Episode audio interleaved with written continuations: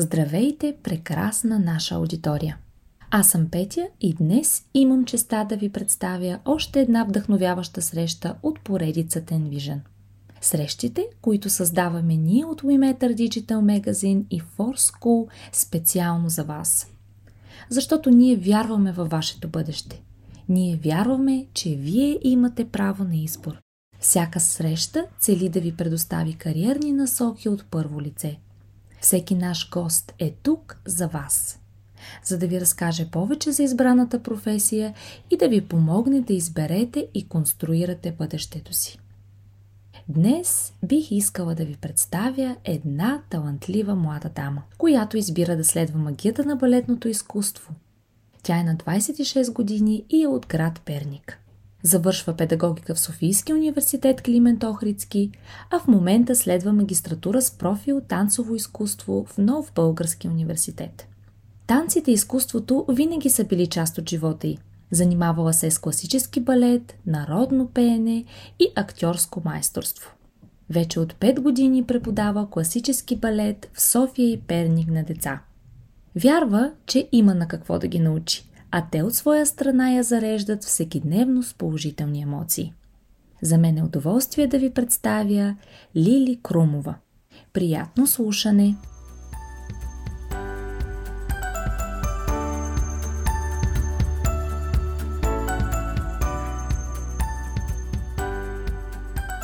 Откъде тръгна всичко? Това твоя детска мечта ли бе заниманието с балет или по-скоро на някакъв по-късен етап се вдъхнови от нещо или някой?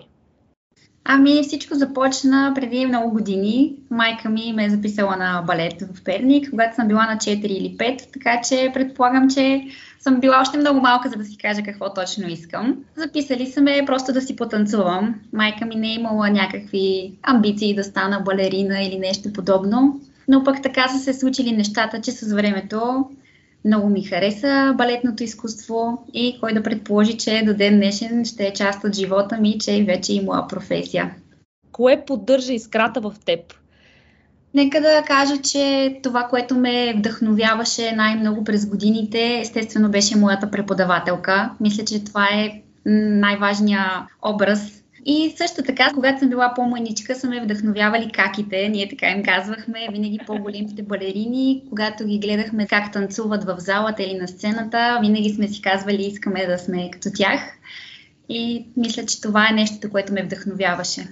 В резюмето споменавам, че от 5 години преподаваш класически балет в София и Перник. Как се стигна до това? Веднага след завършването си или започна да преподаваш или по-скоро нещо друго се е случило, което да те потикне към това? Винаги съм си мечтала да се занимавам с това, но ми се струваше много голяма мечта, която трудно ще се осъществи. Отидох да уча в Пловдив. Като студентка и това, което най-много ми липсваше, беше балета. Отидох там, ставаше два и половина в понеделник, аз не съм на балет в залата и беше голям шок. Не се чувствах добре и осъзнавах, че трябва нещо да се промени. След което се върнах в София и така като на шега се случиха нещата. Пуснах си едно CV в Jobs и така ме взеха на работа в София в една школа за класически балет. Лили, само на деца ли преподаваш или на различни възрастови групи? Ами за момента само на деца, като най-маничките групи са 4-5 годишни, а най-големите групи в момента са, да кажем, четвърти-пети клас деца. Малко точно преди тинейджърска възраст. Тинейджърска възраст, да. А, защо точно тази група или всъщност тя те избра? Стана така, че когато започнах да работя в София, ми дадоха най-маничките групи с най-малките деца. Харесвам ми много, защото те са много чисти, много истински. Няма ден, в който някоя балеринка да не ми каже, госпожо, обичам те. И когато знаеш, че идва наистина от едно детенце, е много хубаво. И те с годините, някои от тях просто пораснаха.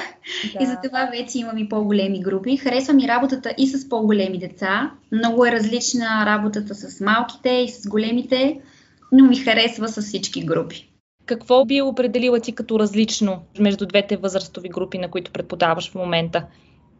Аз съм много търпелив човек и мисля, че това ми помага в работата, особено с най-маничките. При малките трябва да даваш по лъжичка, съвсем маничко, по едно ново нещо да учим на ден, много бавничко, с много повторения. При малките работим с много игри. Всичко е чрез игра, така го учат и смятам, че им е много забавно по този начин. При по-големите вече нещата се случват по-бързо, учим по-трудни неща, с по-бързо темпо, като там вече игрите намаляват започваме да си говорим с истинските балетни термини и така. Според тебе, Лили, какви са ключовите стъпки за работа в тази сфера? Има ли нещо, което е задължително за човек, който евентуално се е насочил към сферата на изкуството, на балетното изкуство? Аз бих казала, че на първо място е желанието. Човек трябва каквото и да прави, да го прави с голямо желание. Така че желанието за мен е на първо място. Естествено, за балета се изискват и качества и талант, но мога да кажа, че дори талант да не е много-много изявен, когато има желание и когато се работи усилено, понякога усилената работа даже може да надмине другите талантливи хора.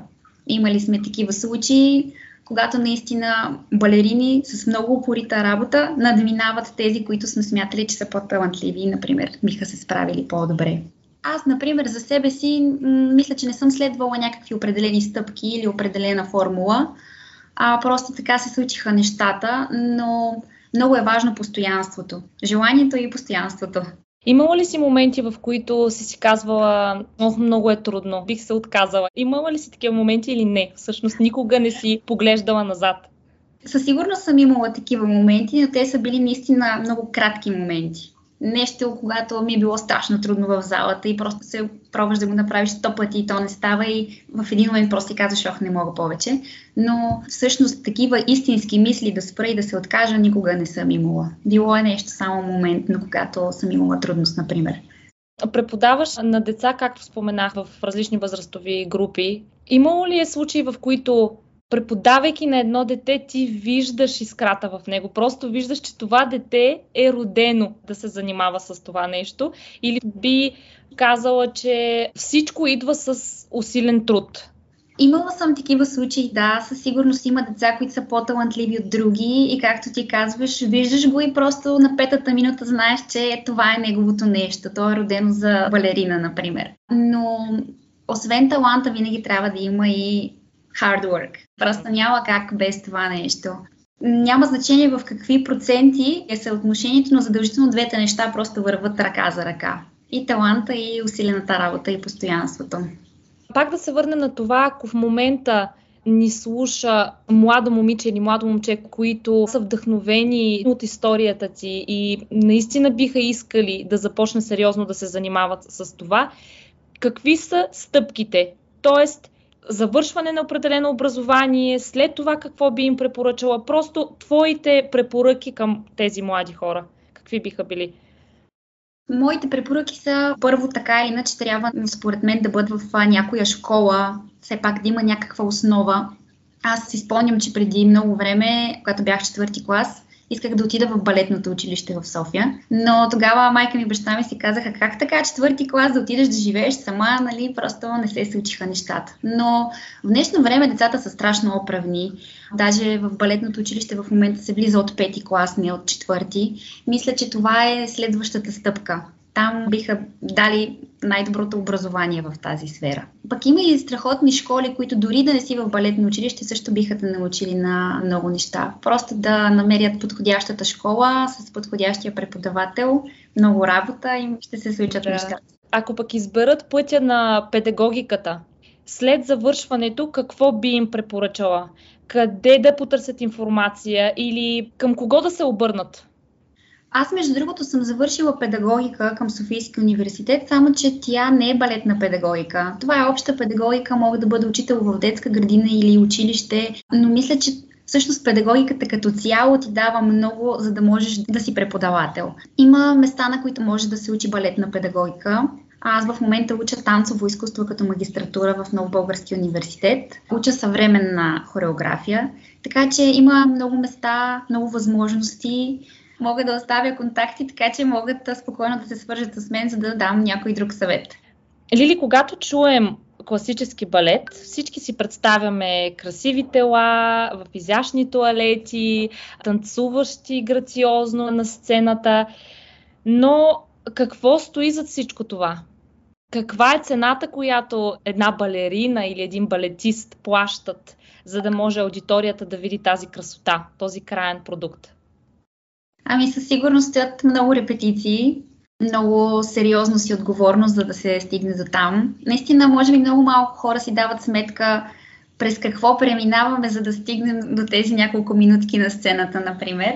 Аз, когато връщам лентата назад, в ученическите ми години, всички мои връзници след училище отиваха на кафе. Аз отивах в балетната зала. И те ми се чудеха защо, как може от училище веднага пак да отидеш да учиш още неща, не ти ли умръзва, но никога не съжалявам, че там съм си прекарала времето по този начин. Кафетата никога няма да, да изчезнат, това е ясно, така че това е много репетиции. Тогава предполагам, така със желание би потвърдила фразата, че когато правиш това, което харесваш, обичаш, то за теб не е работа, а всъщност за теб това е удоволствие и това е времето, в което всъщност ти си най-щастлив. Точно така. Абсолютно е така. Аз не мога да си представя в момента да работя нещо друго. Например, да съм в някакъв офис или на компютър или не знам. Такава стандартна работа би ми била много трудна за мен. Да, Обичам да. контакта с деца, да сме в залата, да танцуваме. Това е нещото, което ме поддържа жива. А като цяло за балета в България, според тебе достойна, бляскава ли е тази професия или по-скоро не се чувстваш достатъчно подкрепена от самата държава като цяло? Това е един въпрос, който е доста интересен, нека така да кажем. Аз, например, не съм срещала подкрепа дори от моето семейство, когато исках да се занимавам по-професионално с това нещо. Бих казала по разбираеми причини. Но когато има желанието, винаги има начин. Аз, например, да, в момента не съм изпълнител, но пък съм хореограф и преподавател и това също много ми харесва. Малко са различни нещата, но съм си намерила начин по който... Твоето нещо. Но, да, да, правя това, което обичам. А като цяло, нали, пак да се върнем на това, държавата дава ли нещо на балетното изкуство, на балетистите и балерините, или не, това е, е лична инвестиция, която всеки трябва да поеме? Има какво да даде. То е за най-изявените и най-талантливите. Знам, че в балетното училище, например, има стипендии за по-талантливите. Отиват в чужбина, където също могат да се учат и безплатно. Имам такива приятелки, които назад във времето са се възползвали от това. Но пак казвам, това е за най-талантливите и най-изявените. Лили, коя е любимата ти балетна постановка? А, много са, но може би най-любимата ми е Дон Кихот защото е по-пъстра, шарена, цветна, шумна. Да. Испанските танци винаги са ми харесвали на мен много. Какви са бъдещите ти цели, Лили? За какво мечтаеш? Иска ми се да продължавам да се занимавам с това, което правя в момента. Мечти, ако мога да кажа за много смели мечти, представям си да имаме и нова, много по-хубава зала, в която да репетираме. Говоря за Перник, защото в София има вече много хубави зали. В Перник мисля, че се нуждаем от една нова хубава балетна зала. Но пък това не ни спира всъщност да репетираме и да продължаваме да се развиваме. Аз всъщност много идеи имам, но ще видим във времето коя и как ще се осъществи. За момента преподавам само класически балет, но пък живи и здраве след няколко месеца, когато се дипломирам с съвременните танцови техники, може да има и нови класове с съвремени танци, например. Лили, как успяваш да балансираш между професията и личния ти живот? Малко е трудно, защото преподавайки балет, мога да кажа, че това е малко по-нестандартно работно време. Например, през седмицата преподавам вечер, когато децата вече са свършили училище и детска градина. Също така има много часове от сутрин до вечер, събота и неделя. И е малко различно работно време. Например, с моя приятел графиците ни са съвсем различни, но пък той знае, че правя това, което обичам, така че се съобразява с мен и ме подкрепя. Ако не бе избрала балета, каква беше втората ти опция? Ами, не съм мислила, честно казвам, защото винаги тайничко съм се надявала точно това да бъде с което ще се занимавам. дори да не беше балета, пак щеше да е в сферата на изкуството със сигурност. Както казахме по-рано, аз съм се занимавала и с народно пеене, бях в един ансамбъл народна певица. С актьорско майсторство се занимавах, това също много ме запали и съм си мислила, че мога и в тази сфера да се занимавам. Но просто така се случи, че продължих в балета усилено да се развивам и затова другите неща останаха на заден план, просто защото нямаше повече време да се занимавам с всичко. Но пък, може би, втори вариант си представям отново да бъда преподавател в училище или в детска градина. Пък, кой знае, то може и това да се случи да, в да. някой момент. За финал, какво би било твоето послание? Какво би им казала на всички слушатели, които имат мечтата да бъдат балерини или балетисти? Аз сетих да споделя и нещо друго, понеже много говорехме за това, че трябва много постоянство, много репетиции и така, така. И може би звучи като нещо скучно и отекчително, но всъщност не е така. Имали сме страхотни моменти в залата, когато танцувах и приятелствата, които създаваш, наистина са за цял живот. До ден днешен поддържаме контакт с момичетата, с които сме танцували преди много години. А като за финал, просто наистина следвайте сърцето си и правете това, което обичате. Защото рано или късно, ето както аз тръгнах по някакъв друг път, но не се чувствах добре и веднага се върнах там, където ме дърпаше. Просто правете това, което обичате. Благодаря ти много, Лили, за това интервю. Благодаря и на вас, всички наши слушатели. Очаквайте следващи срещи. До скоро! Благодаря.